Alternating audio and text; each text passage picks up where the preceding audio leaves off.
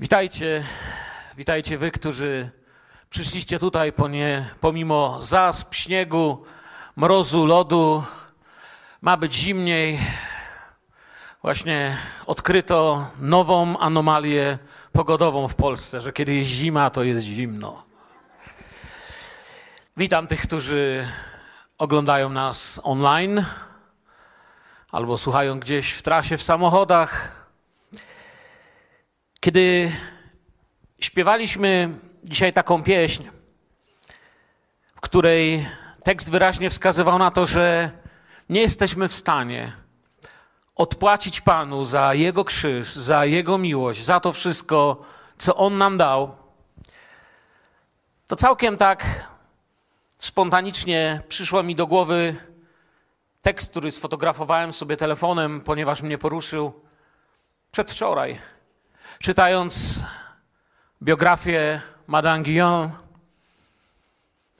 zwanej, zwaną męczennicą Ducha Świętego, napisała w swojej modlitwie, wiecie, kobieta, która za to, że odważyła się przeżywać Boga tak, jak Bóg ją prowadził przez Ducha Świętego w XVII-wiecznej Francji pod panowaniem króla, który cieszył się rozpasaniem i promował je. Kościół, który naprawdę w tamtym czasie nie wspierał jej za mocno, nie licząc kilku osób. Osoba więziona za swoje poglądy napisała taką modlitwę, która mnie dotknęła i przyszła mi na myśl, kiedy śpiewaliśmy tą pieśń, że nigdy nie odpłacę Bogu za to, co uczynił na krzyżu, za Jego miłość, za to, co uczynił. Cokolwiek mogę Ci dać, od Ciebie pochodzi. I jeśli oddam w ofierze moje ciało, serce i duszę, wszystko i tak jest Twoje.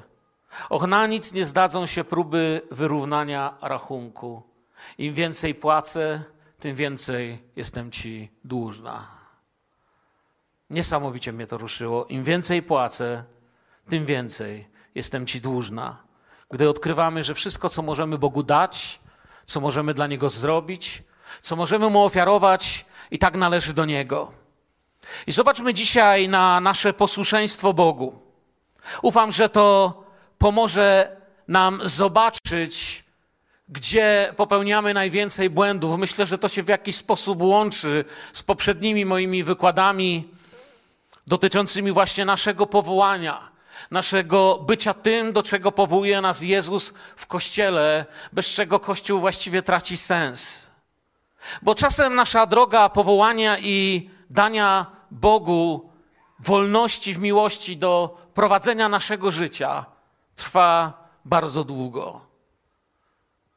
Dania Bogu wolności w miłości do prowadzenia naszego życia. Nie mówię do Was przypadkowymi zlepkami słów. Prawdziwe świadectwo służbę, misję można przeżyć tylko idąc tam z miłością. Wszystko inne nie jest prawdziwe. Jeżeli postudujecie sobie życiorysy osób zarówno wczesnego kościoła, pierwszego kościoła, wczesnego kościoła, kościoła starożytności czy średniowiecza, czy misjonarzy nowożytnych naszych czasów, każdy z Bożych ludzi który w jakiś sposób powiedzielibyśmy tym ludzkim terminem osiągnął coś w swojej służbie, choć to jest niedoskonały ludzki sposób powiedzenia tego, bo to Bóg używa ludzi, to zawsze to było z miłości do Boga, nigdy nie inaczej. Od męczenników zaczynając, a na najprostszych decyzjach kończąc, świat się zawsze będzie sprzeciwiał. Krzyż trzeba zawsze brać samemu. Do tego trzeba dorastać jako Kościół, że decydujemy się zostawić to, co widzimy, że nie zmienia religijnej rzeczywistości świata, który też chodzi do wszelkiego rodzaju kościoła. I nasz nie jest tutaj lepszy, bo na tej sali mogą być ludzie, którzy są kościołem i którzy chodzą do kościoła. To w tobie się to rozegra. To ty jesteś świątynią Ducha Świętego. W tobie się rozgrywa, rozgrywa ta, ta, ta decyzja biorę krzyż, czy nie biorę krzyża. On umiłował i oddał za nas swoje życie. My w Jego ślady zaczynamy kochać Pana i też bierzemy krzyż. To jest coś, co cały czas przeżywam, przyglądając się powołaniu, przyglądając się temu, że jest dla mnie jak olśnienie, jak, jak myśl, która, wiecie, napędza mnie do przodu, że każdy członek Kościoła, że każda z osób, która tu siedzi, jest radością z tego, że jest powołana, że jeśli powiemy, że jest nas stu, że nas dwustu, pięćset czy sześćset, to powiemy, to jest tyle właśnie osób powołanych przez Jezusa, by być Jego świadkami, Jego uczniami na tym świecie. Stąd różnica też w reakcjach na to, co nam robią.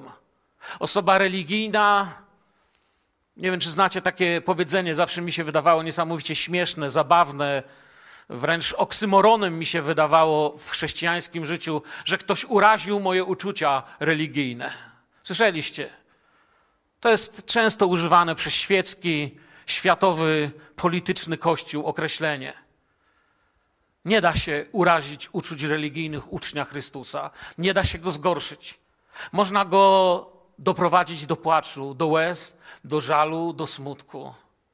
Ale czy w pracy, czy na środku koloseum rozrywany przez lwy, czy w podróży, czy w biurze biznesa, czy jadąc najnowszym modelem Rolls-Royce'a, czy idąc w dziurawych butach, nie da się go zranić, bo kto postanowił pójść za nim, zaparł się samego siebie, wziął krzyż i poszedł za Jezusem. Nie da się obrazić moich uczuć religijnych, bo jest na nie odpowiedź na takie coś. Ojcze, wybacz im, bo nie wiedzą, co czynią. Jest nie tylko historia Pana Jezusa, ale i Szczepana. Pamiętajmy, że na tym świecie, jeśli chodzi o naszą skuteczność w Ewangelii, to nie piekło, a bliskość Zbawcy sprawia, że Kościół robił najpiękniejsze rzeczy. Czasami ludziom się wydaje, że jak kogoś postraszyć piekłem, to zadziała. Wiecie, realność piekła ma sens tylko wtedy, gdy pokazuje realność zbawcy i realność wyjścia z tej sytuacji. Piekło bez pokazania zbawcy i bez pokazania realności Bożej miłości jest tylko takim rzeczywistym horrorem, który może raczej kogoś bardziej do rozpaczy niż zbawienia doprowadzić. Jest bezsensowną mową, jeśli światło naszego słowa, naszego życia nie wskazuje na zbawcę, który może ratować, podnosić i brać człowieka. Najlepsze karty, jak już powiedziałem, w historii Kościoła zapisano z miłości do Boga. Nigdy nie z miłości do czegokolwiek innego, a już na pewno nie do siebie. Można często nauczać na temat posłuszeństwa Bożej woli. Warto jednak, i to jest to, co dzisiaj chciałbym zrobić w czasie tego niedzielnego wykładu zobaczyć na przeszkody. Bo jakby wcześniej mówiłem, jesteś powołany, jesteś tu powołany. Bóg ma dla ciebie gdzieś za tą bramą twoje miejsce, jest gdzieś jakaś, jakieś twoje okoliczności, w których cię powołał, czy to nad zlewozmywakiem, czy na Grenlandii, czy w Afryce, czy pod samochodem, który naprawiasz, czy w tym czymkolwiek robisz w szkole, w domu, w pracy. Jesteś powołany, by być uczniem Jezusa. Chcę na coś spojrzeć. Hebrajczyków 5:8. Celowo podkreślam jakby część tego wersetu. I chociaż był synem, nauczył się posłuszeństwa przez to, co wycierpiał. Jaki przedziwny werset. Albo drugi Tesaloniczan, pierwszy rozdział, od ósmego wersetu, czy od części ósmego wersetu.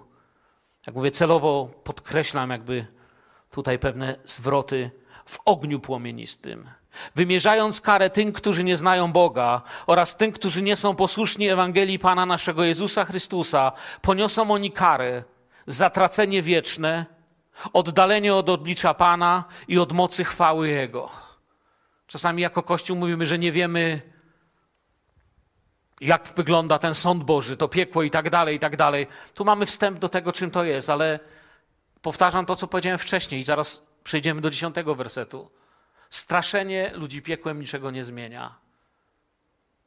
Jesteśmy posłani do tego, aby głosić zbawienie w Jezusie. Amen, zgadzamy się? Nie do tego, żeby ludzie się bali, ale żeby widzieli ratunek od tego, czego mogliby się bać. Gdy przyjdzie w owym dniu, aby być uwielbionym wśród świętych swoich i podziwianym przez wszystkich, którzy uwierzyli, bo świadectwu naszemu uwierzyliście. Co tu naprawdę widać? To, co naprawdę Bóg chciał nam tu pokazać. Osobiście wierzę po modlitwie, że po pierwsze chciał nam pokazać, że posłuszeństwo dla Boga jest ważne, że posłuszeństwo nas wychowuje, Posłuszeństwo się liczy w Bożych oczach i w Jego sądach, i że Bóg zamierza poruszyć ten temat przy końcu wieków. Że to jest coś, co się liczy tu i będzie się liczyć jeszcze bardziej tam. Posłuszeństwo to nie natychmiast radość i zaspokojenie moich ambicji w służbie. Posłuszeństwo nie jest czymś łatwym, ale te wersety mi pokazują, że jest czymś bardzo ważnym. Dopóki, bracie i siostro, to dotyczy ciebie i mnie, bardzo ważne zdanie. Dopóki zewnętrzne warunki będą decydować, czy idę za Bożą wolą, to ci coś powiem, nigdy za nią nie pójdziesz. Dopóki zewnętrzne warunki, to, czy dobrze ci się ułożyło w pracy, w domu, w biznesie, we wszystkim, będą decydować, czy wiernie będę służył Panu, czy nie, to nigdy za tym nie pójdziesz. Jeżeli nie potrafisz dać dziesięciny z dziesięciu złotych, nie potrafisz jej dać z miliona. Jeżeli nie potrafisz być posłuszny w małym, nie możesz być posłuszny w dużym. Jeżeli człowiek patrzy na zewnętrzne warunki i mówi: Jeżeli, Boże, pozmieniasz wszystko tak, jak ja chcę, to coś ci powiem, już się przeciwnik postara, żebyś nigdy się nie mógł modlić, jeśli będziesz się modlił tylko wtedy, kiedy ci się ch będzie chciało modlić i tak dalej. Świat nigdy nie stanie się bardziej przyjazny dla Ewangelii. Jakie to dziwne czeka człowiek, aż będą lepsze warunki do bycia naśladowcą Chrystusa. I dopiero kiedy wszystko straci, odkrywa, że wszystko, czego potrzebował, to był Chrystus.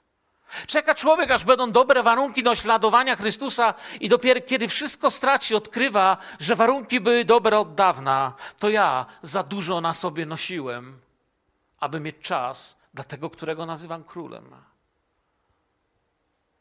Powiedziałem, że dzisiaj chcę powiedzieć trochę o przeszkodach w, w tym wypełnianiu woli Bożej w naszym życiu, w tym przyjęciu powołania, w tym, żeby nasz zbór, nasz, nasze tutaj zgromadzenie, wspólnota, Jesteśmy różnymi ludźmi, mamy różne wykształcenie, charaktery, gusta, podoba się nam różne rzeczy, ale byśmy jedną wspólną rzeczą byli znani w tym mieście i tam, gdziekolwiek Bóg was pośle, kocham Jezusa i chcę pełnić Jego wolę. On jest dla mnie najpierw, a potem jest reszta.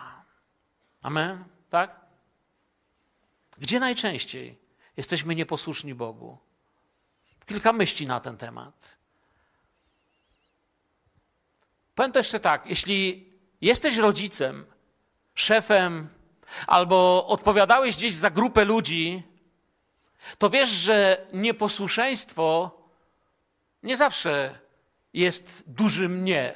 Nie zawsze przychodzi przez duże nie. Czasami ci, którzy zostali tobie powierzeni, tak mówię, dzieci, pracownicy, czasami nie mówią mnie, a i tak są nieposłuszni. I pozwólmy dziś Duchowi Świętemu zbadać nasze serca.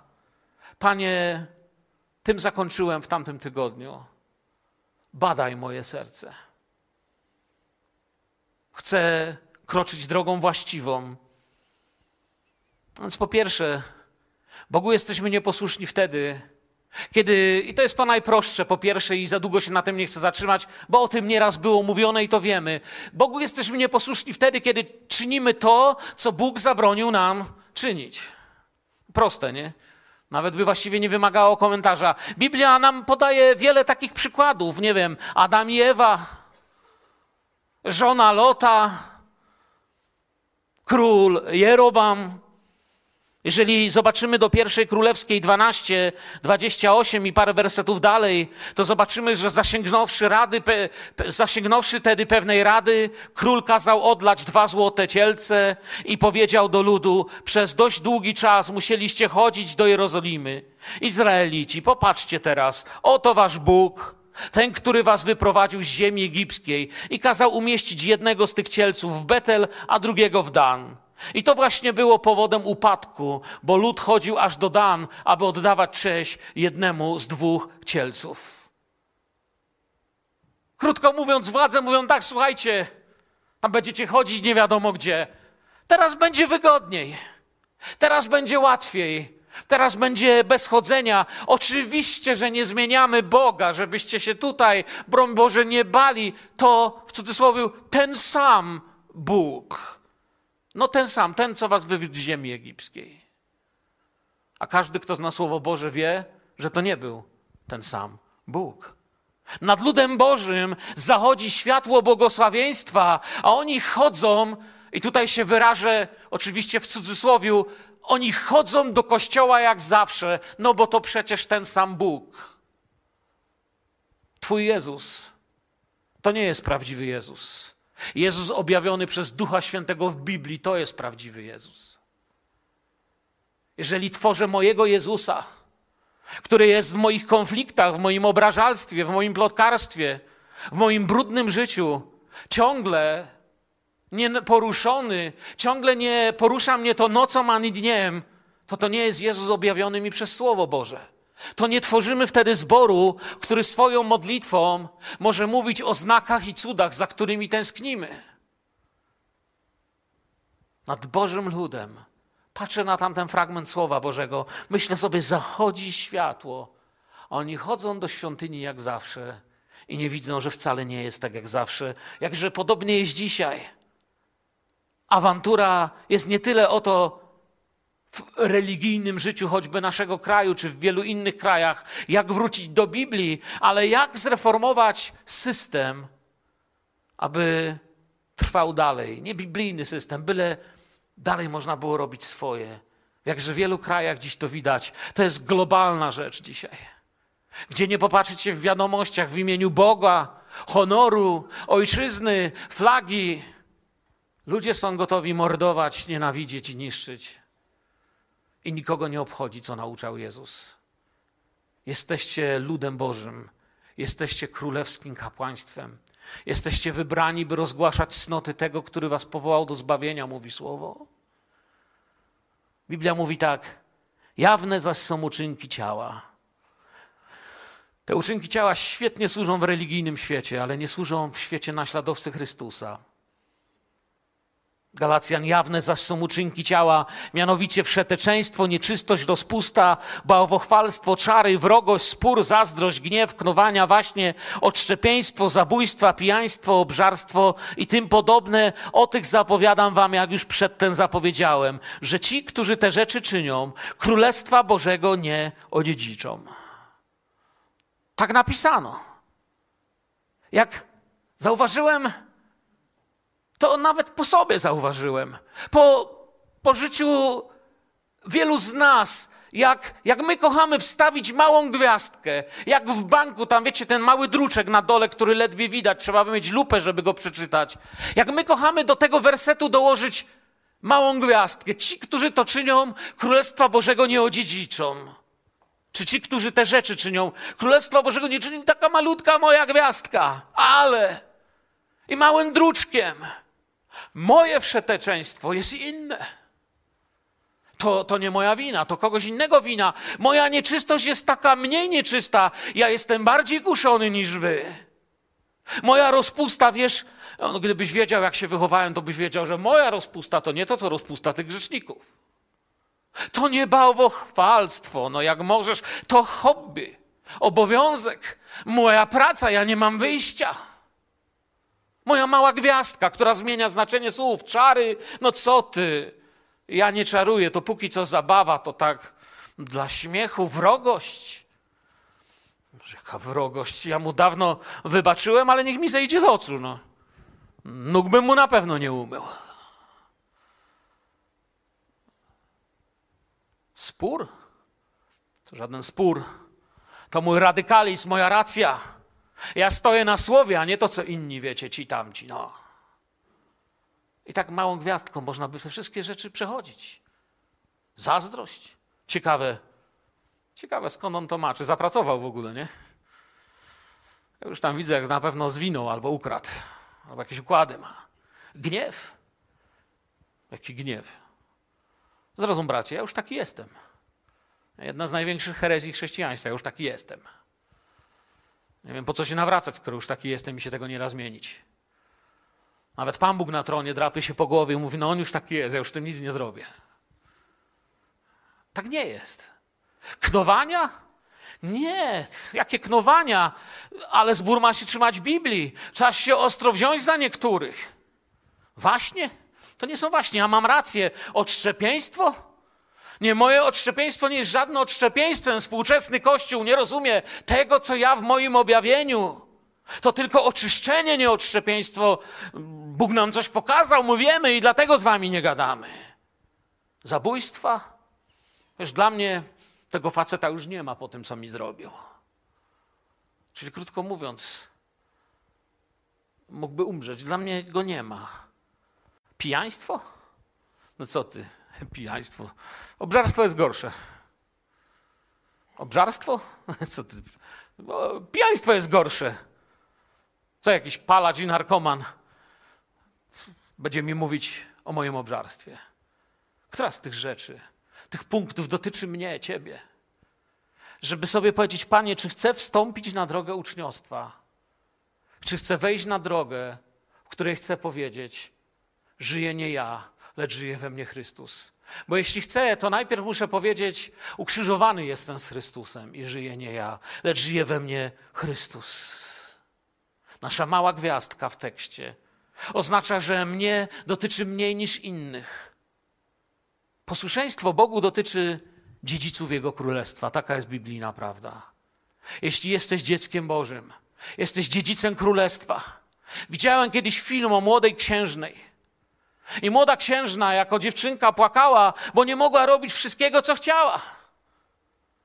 Inne dzieci mogły paść gęsi i biegać po błocie, a jej nie pozwolili.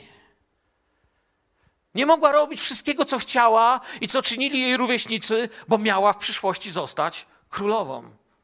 I inaczej ją wychowano. To oczywiście tylko przykład ale pokazujący, że są rzeczy na tym świecie, innym wolno, tobie nie wolno. Nie dlatego, że nie wolno, bo to jest B i nie wolno, tylko dlatego, że ty postanowiłeś i ja postanowiłem. Postanowiliśmy być w tym mieście kościołem, w którym ludzie zobaczą, że Jezus jest Panem. Amen. W tym nie wolno. Innym wolno, bo to nie chodzi o to, czy to grzech, czy nie grzech. To nie chodzi o to, jak już kiedyś tu mówiłem, żeby pytać Boga, jak wiele mogę zgrzeszyć, żeby nie utracić zbawienia. Nie cierpię tego pytania. Nie cierpię w ogóle tej dyskusji na temat utraczalności zbawienia. Przypomina mi, kiedyś to już tu powiedziałem, wiem, że się powtarzam, tak jakbym spytał moją żonę, ile razy mogę cię zdradzić, żebyś się ze mną nie rozwiodła. Czy to w ogóle jeszcze jest mowa o miłości? My nie powinniśmy zadawać pytania, jak daleko mogę odejść, żeby czegoś nie stracić, ale jak blisko Ciebie, Panie Jezu, mogę być, żeby zacząć w Twoim imieniu czynić rzeczy, do których powołujesz Twój Kościół. Nie marzycie o tym? Zło stało się stylem życia dzisiaj, normalnością. A kiedy duże zło jest stylem, łatwo nie zauważyć małego. Kto kradnie, niech kraść przestanie, mówi Słowo Boże a niech raczej żmudną pracą własnych rąk zdobywa dobra, aby miał z czego udzielić potrzebującemu. Innymi słowami, kto robi coś, co Bóg mówi, by nie robił, niech przestanie robić, ale niech żyje na Boży sposób, tak jak Pan chce. Zobaczcie, dzisiaj kłamstwo jest niczym dziwnym. Człowiek kłamie w telewizji, a wszyscy mówią, że się dziwisz, że to polityk, nie? To, to prawda ma mówić? Wyobraźcie sobie, że jeden dzień ludzie mówią prawdę wszędzie, w telewizji i na ulicy to na drugi dzień nie ma już żadnej partii. Nie ma żadnych systemów. A więc ogólnie omówiłem problem czynienia tego, co Bóg zabronił, no bo można by całe kazanie temu poświęcić, a mi nie chodzi o to, żeby wam dużo czasu zabrać, tylko pokazać, co nam przeszkadza, przynajmniej patrząc też na swoje życie, czy na życie innych, którzy byli przed nami.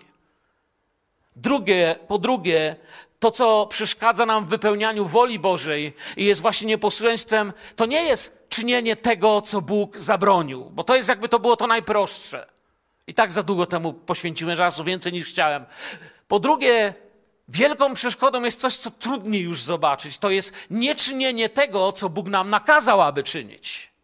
Tu się już łatwiej wybronić. Naszemu lenistwu czy, czy naszej, naszemu majestatowi, który się właśnie szanownie obraził. Najczęściej jest to powodem tego, że czynimy to, co nie powinniśmy czynić. I tym ra razem nie chodzi o to, że czegoś nie wolno, ale chodzi o to, że Duch Święty mówi do ciebie, albo powiedział przed laty: idź i zrób. I nigdy nie poszedłem, i nigdy nie zrobiłem. Poszedłem do kogoś innego, jemu to kazałem zrobić, i do dziś mam pretensję, że ten człowiek nie zrobił tego, co tak naprawdę mi na sercu leżało. Wiecie, ile razy jako pastor byłem ofiarą tego? Że kogoś coś męczyło w kościele i było wyraźnie widać, że Bóg go powołuje do modlitwy, do bycia wstawiennikiem, do bycia duchowym autorytetem w tej sprawie, ale tej osobie było łatwiej. Przyszła do mnie albo do rady zboru, y, gdziekolwiek tam w życiu byłem w służbie i mówi, wiecie, jest taka, taka, taka sprawa, nie? I po pół roku rozlicza nas. No nie zrobiliście tego do dziś. A ja wyraźnie czułem, że to ta osoba to nosiła na sercu. Tylko zamiast iść to zrobić, Wolała komuś to przerzucić. Nieczynienie tego, co Bóg nam nakazał, najczęściej jest powodem tego, że czynimy to, co nie powinniśmy, bo nie mamy czasu. Ja na przykład często mówię moim znajomym, że kiedy odkrywam, że nie mam na nic czasu, że wprowadzę moją pracę, moją służbę, moje spotkania duszpasterskie, odwiedziny z ludźmi i tak dalej, i tak dalej, wszystkie te rzeczy robię na miejsce, gdzie już ledwie żyję gdzie, nie, gdzie, gdzie już mi się myli, z kim rozmawiałem i u kogo byłem. Albo inaczej, nie wiem, czasami robisz inną fizyczną czy umysłową pracę, ale wchodzisz w miejsce, gdzie już led, ledwie wiesz, że żyjesz, to to na pewno nie jest wola Boża dla Twojego życia. To jest pierwszy symptom, że gdzieś wychodzisz poza wolę Bożą. Bóg Cię nie powołał do tego, żebyś zwariował i żebyś żył jak koń. Bóg Cię powołał, żebyś budował swoje życie na podobieństwo Jezusa i mógł być przez Niego użyty.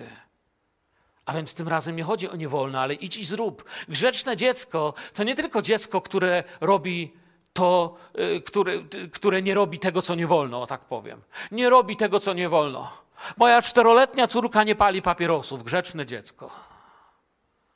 To nie o to chodzi przecież. Czasami grzeczne dziecko nie robi tego, co nie wolno. Problem, że nie robi tego, o co proszą. My jesteśmy dziećmi Bożymi, też jesteśmy dziećmi. I czasami szczycimy się. Boże, dziękuję Ci, że nie jestem jak ten grzesznik. Płacę dziesięciny, modlę się, chodzę, udzielam siebie, a nie to, co ten faryzeusz za mną. Pamiętacie ten fragment Słowa Bożego? Pan Jezus im powiedział: groby pobielane. Wy nie robicie tego, do czego Kościół jest powołany, czy do czego ludzie są powołani.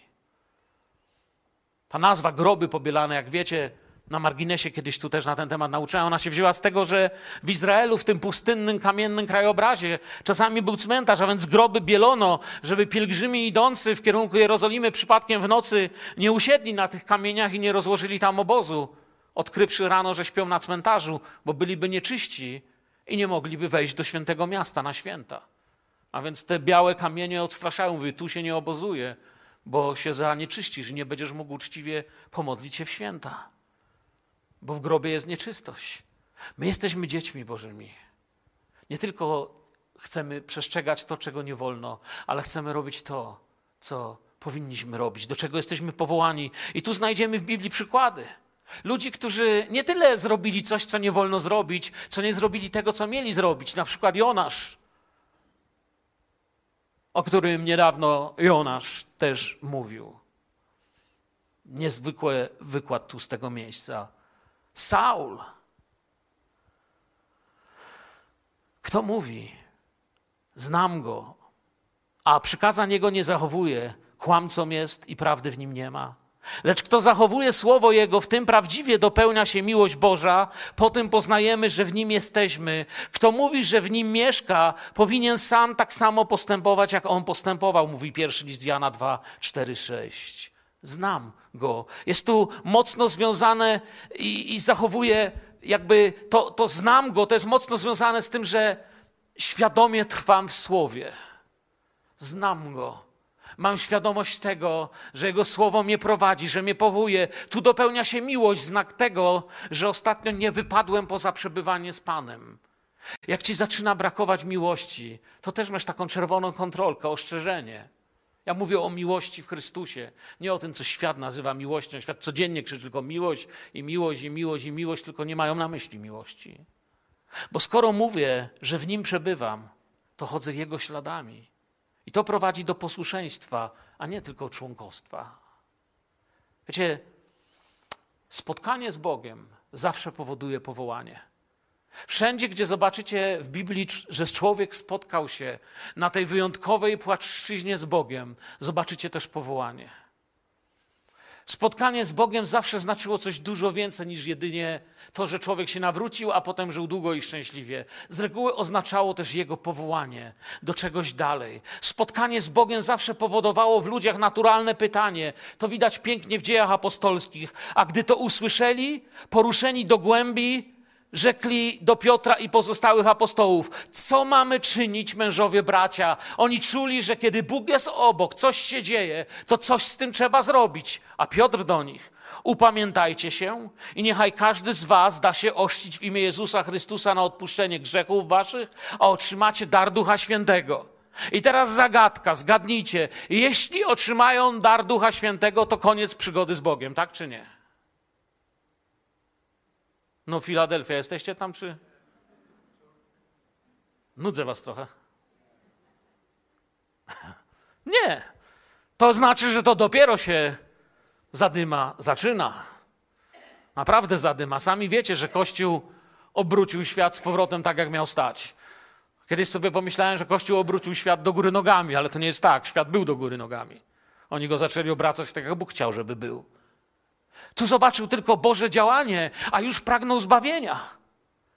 Uczniowie nie zakręcili Bożej łaski do jakiegoś słoika, do jakiejś skrzynki i nie zakopali daleko na pustyni i powiedzieli: Stworzymy tajne stowarzyszenie uczniów, którzy z nim byli i nikomu o tym nie powiemy i schowamy to na lepsze czasy. Poszli, głosili tak Kościół po całym świecie poniósł Ewangelię. Wielu go zapragnie, choć dzisiaj odrzucają, a nasze zadanie jest, by dziś usłyszeli kiedy przyjdzie ten dzień w ich życiu. Spotkanie z Bogiem to ruch do zbawienia przez powołanie w drodze do miłości, do domu Ojca. Jest osoba, która dla mnie jest takim wzorem tego, jak poprowadziła swoje życie. Chcę Wam o kimś niezwykłym opowiedzieć. Poproszę zdjęcie numer jeden. Aida Skyder. W jej życiu miało miejsce niezwykłe powołanie. Była tylko w odwiedziny u rodziców misjonarzy w Indiach. Młoda dziewczyna, jej plan był taki, kiedy koleżanki, z którymi się chichrała, biegała i cieszyła, pochodziła z wysokiego rodu, z dobrej rodziny, o tradycjach chrześcijańskich, misyjnych nawet bardzo. Mówiła, że jej marzeniem jest wyjść za mąż za milionera i naprawdę poczuć radość życia i dobrze się bawić. I nadeszła taka noc, którą ona w swojej biografii nazwała nocą trzech stuknięć do drzwi. Ten dzień, każdy, każdy z tych nocnych kołatań do drzwi było jakby takim powołaniem. Ciemną nocą przyjechała w odwiedziny do rodziców, do Indii, którzy prowadzili w Indiach praktykę lekarską, zbór, po prostu prowadzili punkt misyjny. Wtedy bardzo często misjonarz również był lekarzem, uczył się leczyć ludzi, pomagać, ratować. Jej ojciec był bardzo dobrym lekarzem i misjonarzem. Przyjechała w odwiedziny, ponieważ ojciec napisał do niej: Słuchaj, mama jest chora, nie wiem, obawiam się jako lekarz, że naprawdę potrzebuję, żebyś tu przyjechała. Więc niechętnie, bo bardzo, bardzo nie lubiła Indii. Pojechała do tych Indii i pewnej nocy rozlega się stukanie do drzwi. Schodzą, bo środek nocy, za drzwiami, ze łzami w oczach, trzęsą się z rozpaczy, stoi człowiek z najwyższej, tej najbardziej dumnej, godnej kasty w Indiach. Bramin. Z nim się liczono. Błaga o pomoc, mówi, moja czternastoletnia żona rodzi i prawdopodobnie umrze, bo coś jest nie tak z tym porodem. Więc Ajda idzie do ojca i mówi: Mój ojciec pójdzie, a ten Człowiek mówi: Nie, nie, nie. W naszej religii mężczyzna nie może oglądać bez ubrania mojej żony. No przyznacie, że by poród przyjąć, niestety lekarz bardzo musi zaingerować w życie pacjenta, w jego intymność. I nie zgodził się. Mówi, ciebie proszę do Aidy. Ona była tylko dziewczyną, która miała w głowie hi, hi, ha, ha, przyjechała do rodziców. On mówi, ty jesteś córką lekarza, ty chodź. A ona mówi, ja nawet nie wiem, jak się poród przyjmuje, nigdy nie widziałam. On spojrzał na nią, mówi, to trudno. Skoro nie chcesz iść, moja żona umrze. Odwrócił się i poszedł w noc, zamknęli drzwi. Ona wstrząśnięta wracała do swojego pokoju. Gdy rozlega się po jakimś czasie, nie zdążyła dobrze się położyć. Drugie dobijanie się do drzwi. Drugim człowiekiem był muzułmanin. Błagał o pomoc przy porodzie swojej żony, który źle szedł. Ona mówi: No nie, co za noc. Druga kobieta rodzi i nie może urodzić. I znowu myślała, że tym razem na szczęście nie brani mi jakiś muzułmanin, tym razem ojca pośle, ale on mówi absolutnie. Mojej żony nie może oglądać mężczyzna. Przyszłem do ciebie, bo słyszałem, że jesteś Amerykanką, a Amerykanie to lekarze. On tak myślał. No bo widział tylko misjonarzy w swoim życiu. Ty chodź, ratuj moją żonę. I płacze.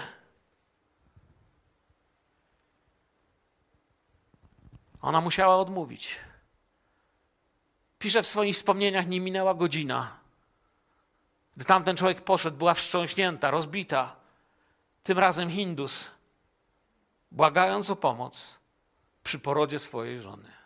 Trzeci poród. W ciągu jednej godziny.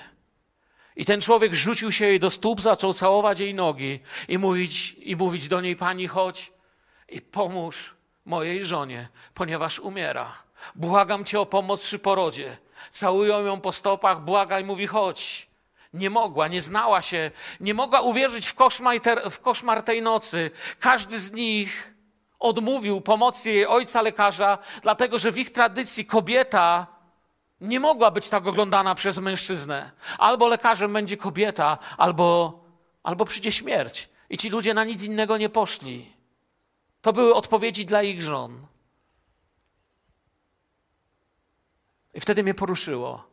Ida Skyder zapisała w swoim pamiętniku takie słowa. Przeczytam wam kawałek pamiętnika. Nie mogłam już zasnąć tej nocy. To był koszmar. W odległości kilku minut od naszego domu umierały trzy młode dziewczyny, bo nie było żadnej kobiety, która potrafi im pomóc. Spędziłam noc szlochając i modląc się. Nie chciałam spędzić życia w Indiach. Przyjaciółki błagały mnie przecież, bym wróciła do radosnego życia młodej dziewczyny w Ameryce. Zasnęłam nad ranem, po usilnej modlitwie o Boże prowadzenie. Ja chyba po raz pierwszy wtedy spotkałam Boga twarzą w twarz. I cały czas czułam, On powoływał mnie do pracy dla Niego. Rano usłyszałam bębny dudniące na całą wieś. Zatrwożyły moje serce. To były bębny ogłaszające śmierć i pogrzeb posłałam naszego sługę. Wrócił i powiedział, że trzy kobiety zmarły tej nocy. Zamknęłam się w swoim pokoju i bardzo poważnie rozmyślałam o życiu kobiet w Indiach. Po rozmyślaniach i modlitwie poszłam do moich rodziców i powiedziałam: Wracam do kraju studiować medycynę. Wrócę tu z pomocą dla takich właśnie kobiet. W pierwsze dwa lata po swoim powrocie, po nauce medycyny, przyszło do niej pięć tysięcy chorych kobiet pierwsze dwa lata, którym uratowała życie. Zmarła w Indiach po 60 latach służby lekarza, zakładając w Indiach pierwszą szkołę dla kobiet lekarzy, zakładając szpitale i ratując ludzi życie. Kobieta, której planem było wyjść za milionera i dobrze się w życiu bawić poczuła, że Bóg mówi: Wzywam Cię na moją drogę. W Twoim i moim życiu jest tylko jedno miejsce, dla którego urodziłeś się na tym świecie, w którym Bóg chce użyć Ciebie. Jeżeli Was więcej interesuje na temat tej kobiety, to polecam tą książkę. Poproszę drugie zdjęcie. Specjalnie zrobiłem na stole u mnie w domu zdjęcie okładki, gdybyście sobie chcieli więcej poczytać o ludziach, którzy powiedzieli Bogu tak. dokładanie, po trzecie, dokładanie swoich rzeczy lub ujmowanie dla swojej wygody z Bożego Słowa jest wynikiem, że nie wypełniamy tego, do czego jesteśmy powołani. I tu Biblia nie pozostawia nas bez przykładu i pouczenia. Bóg wie, że tacy jesteśmy, że dostaniemy słowo i może nie powiemy nie, może nie będziemy udawać, że czegoś nie widzimy, ale będziemy próbowali coś do tego dołożyć, żeby było trochę po naszemu. Tutaj zamiast więcej mówić, więcej poczytam. Przypowieści 35:6. Każde słowo Pana jest prawdziwe. On jest tarczą dla tych, którzy mu ufają. Nie dodawaj nic do jego słów, aby cię nie zganił i nie uznał za kłamcę. Mateusza 15:9 Daremnie mi jednak cześć oddają, głosząc nauki, które są nakazami ludzkimi. Wiemy, że w kontekście Jezus to mówił do uczonych w piśmie i faryzeuszy, którzy do Biblii dołożyli swoje interpretacje i prawa, aby lepiej na tym wyjść. Albo objawienie 22, które znacie. Co do mnie, to świadczę każdemu, który słucha słów proroctwa tej księgi. Jeżeli ktoś dołoży coś do nich, dołoży mu Bóg plag opisanych w tej księdze. A jeżeli ktoś ujmie coś ze słów tej księgi i proroctwa, ujmie Bóg z działu jego z drzewa żywota i ze świętego miasta opisanych w tej księdze. Tutaj mamy ważny detal nauki będące nakazami ludzkimi, lubią się wmieszać i zdominować słowo. Zaczyna się od tego, co tu pisze Jan, od dodatku, a potem dodatek dominuje całość. Nie zawsze czynimy to oficjalnie. Czasami to może być niebezpieczna postawa naszego serca. Wiecie, jak to się nazywa? Jakbym miał to nazwać po imieniu, to jest kiedy fil filtrujemy Biblię przez filtr naszej denominacji, zamiast naszą denominację filtrować przez filtr Biblii. Bo, bo my to zawsze robimy. Jan pisze, kto się za daleko zapędza i nie trzyma się nauki Chrystusowej, nie ma Boga. Kto trwa w niej, ten ma Ojca i Syna. To jest to, czego pragniemy. Tu występują dwa rodzaje problemu. Dodawanie dla bardziej radykalnego brzmienia swojej nauki, czyli czasem ludzie taki radykalizm dodają. Faryzeusze tak robili, że nikt nie był w stanie tego unieść, łącznie z nimi, czego oni nauczali. Albo ujmowanie dla wygody i uprzyjemnienia chrześcijaństwa. I to można zobaczyć w kościołach. Są kościoły tak radykalne, że się nie da, i tak liberalne, że też się nie da. Brak w obydwu wypadkach miłości do Jezusa. Zależy, czy nasze religijne, czy świeckie ja jest silniejsze. Tak sobie wtedy dodajemy. Jeden i drugi rodzaj chce na tym odnieść zysk. Taka postawa serca pokazuje, że nie mamy Boga za, za, za kogoś, kto jest nieomylny, tylko myślimy, że się myli, że no troszkę to słowo jego trzeba poprawić. W końcu Bóg żył bardzo dawno temu, nie? Jak mamy takie podejście, to nie znamy Boga, którego objawia to słowo. Bóg od początku sprawiał, stawiał sprawę jasno, a teraz Izraelu posłuchaj ustaw i praw, które was uczę wypełniać, abyście zachowali życie, weszli i wzięli w posiadanie ziemię, którą wam daje Pan, Bóg waszych ojców. Niczego nie dodacie do tego, co ja wam nakazuję i niczego z tego nie ujmiecie, przestrzegając przykazań Pana waszego Boga, które ja wam nakazuję uczeni w piśmie i faryzeusze nie byli posłuszni temu słowu, to postawiło ich w opozycji do Jezusa. Bóg nie zamierza grać na naszych zasadach. Bóg nas chce powołać. Po czwarte, kiedy szukamy substytutów i próbujemy to, co naucza słowo, zająć czymś innym, co będzie równie dobrze i pobożnie brzmiało. Prawie to samo, co poprzednie. Biblia pokazuje nam przykłady działania takich ludzi, jak to wygląda. Kain nie dał tego, co najcenniejsze. Chciał to czymś zastąpić. Kain i Abel, faryzeusz i celnik są przykładem, że można być na tym samym nabożeństwie, ale wyjść inaczej. Być może dzisiaj tu jest dwie osoby, które w zupełnie inny sposób z tego wyjdą. Jeden z Was dzisiaj czuje, że Duch Święty przypomina Ci o Twoim powołaniu. A drugi być może siedzi i mówi: Jeszcze Ci zostało 4 minuty i 14 sekund kazania. Zaraz będziemy kończyć, ale Duch Święty zachęca cię podczas nabożeństwa. Faryzeusz tylko się zniechęcał sam, chociaż myślał, że się modli. Nadab i Abichu dali inny ogień, nie taki jak Pan chciał, by mu ofiarować. Przypłacili to życiem w trzeciej Mojżeszowej. Naman, jemu się wydawało, że wejść do wody. To po to tutaj szedł, żeby do rzeki wejść.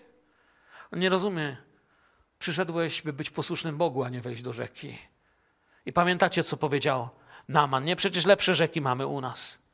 Ale Elizeusz wiedział lepiej, co chce Bóg. Naman wiedział, co myśli, co mu potrzebne, by Słowo Boże było skuteczne.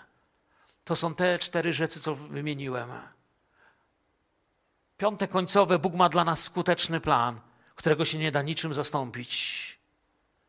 Jeżeli okażemy Panu nieposłuszeństwo którejś z tych omówionych rzeczy, nie będziemy oglądać Jego działania, obecności w naszym życiu. Jaka ma być nasza postawa? Pamiętajmy po pierwsze, Bóg jest dobry i Cię kocha.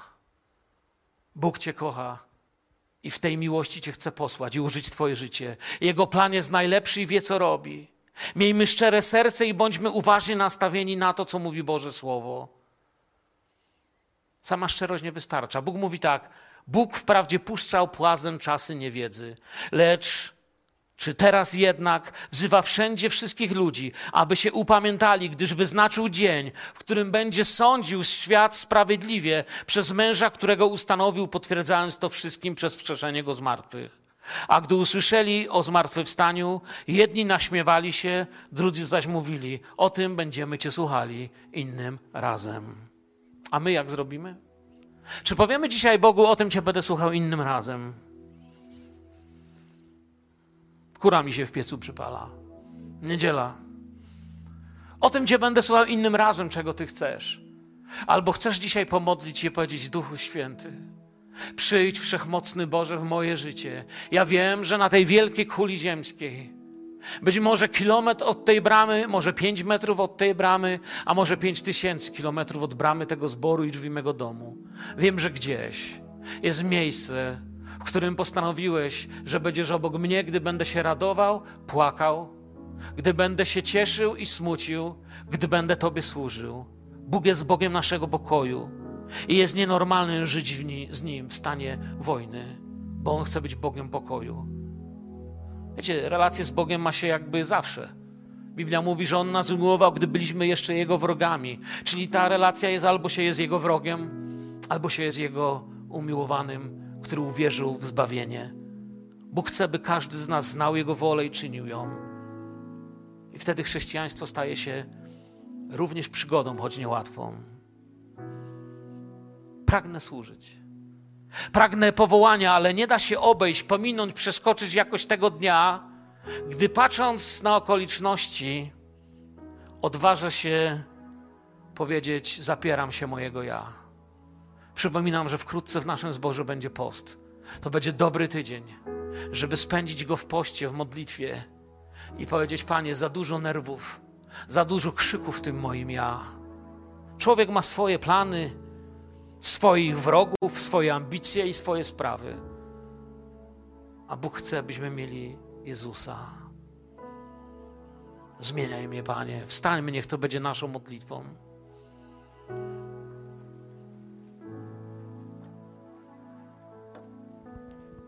Jeżeli jesteś dziś osobą, do której Duch Święty przemawia, nawet nie będę nikogo prosił o wychodzenie, podnoszenie ręki. Poproszę Cię dziś o szczerość w modlitwie. Powiedz dzisiaj Jezusowi: zmieniaj mnie. Zabierz mi to, co jest moje. Czy to są moje ambicje, czy to są moje plany, czy to są moi wrogowie, bo my nawet wrogów potrafimy mieć swoich. Czy to są moje obrażalstwa, moje ploteczki, moje sprawki, które sprawiają, że to moje chrześcijaństwo ostatnich parę lat to jest bardziej takie, jakie mam wymagania, niż co Ci chcę dać. Panie, chcę się zmienić.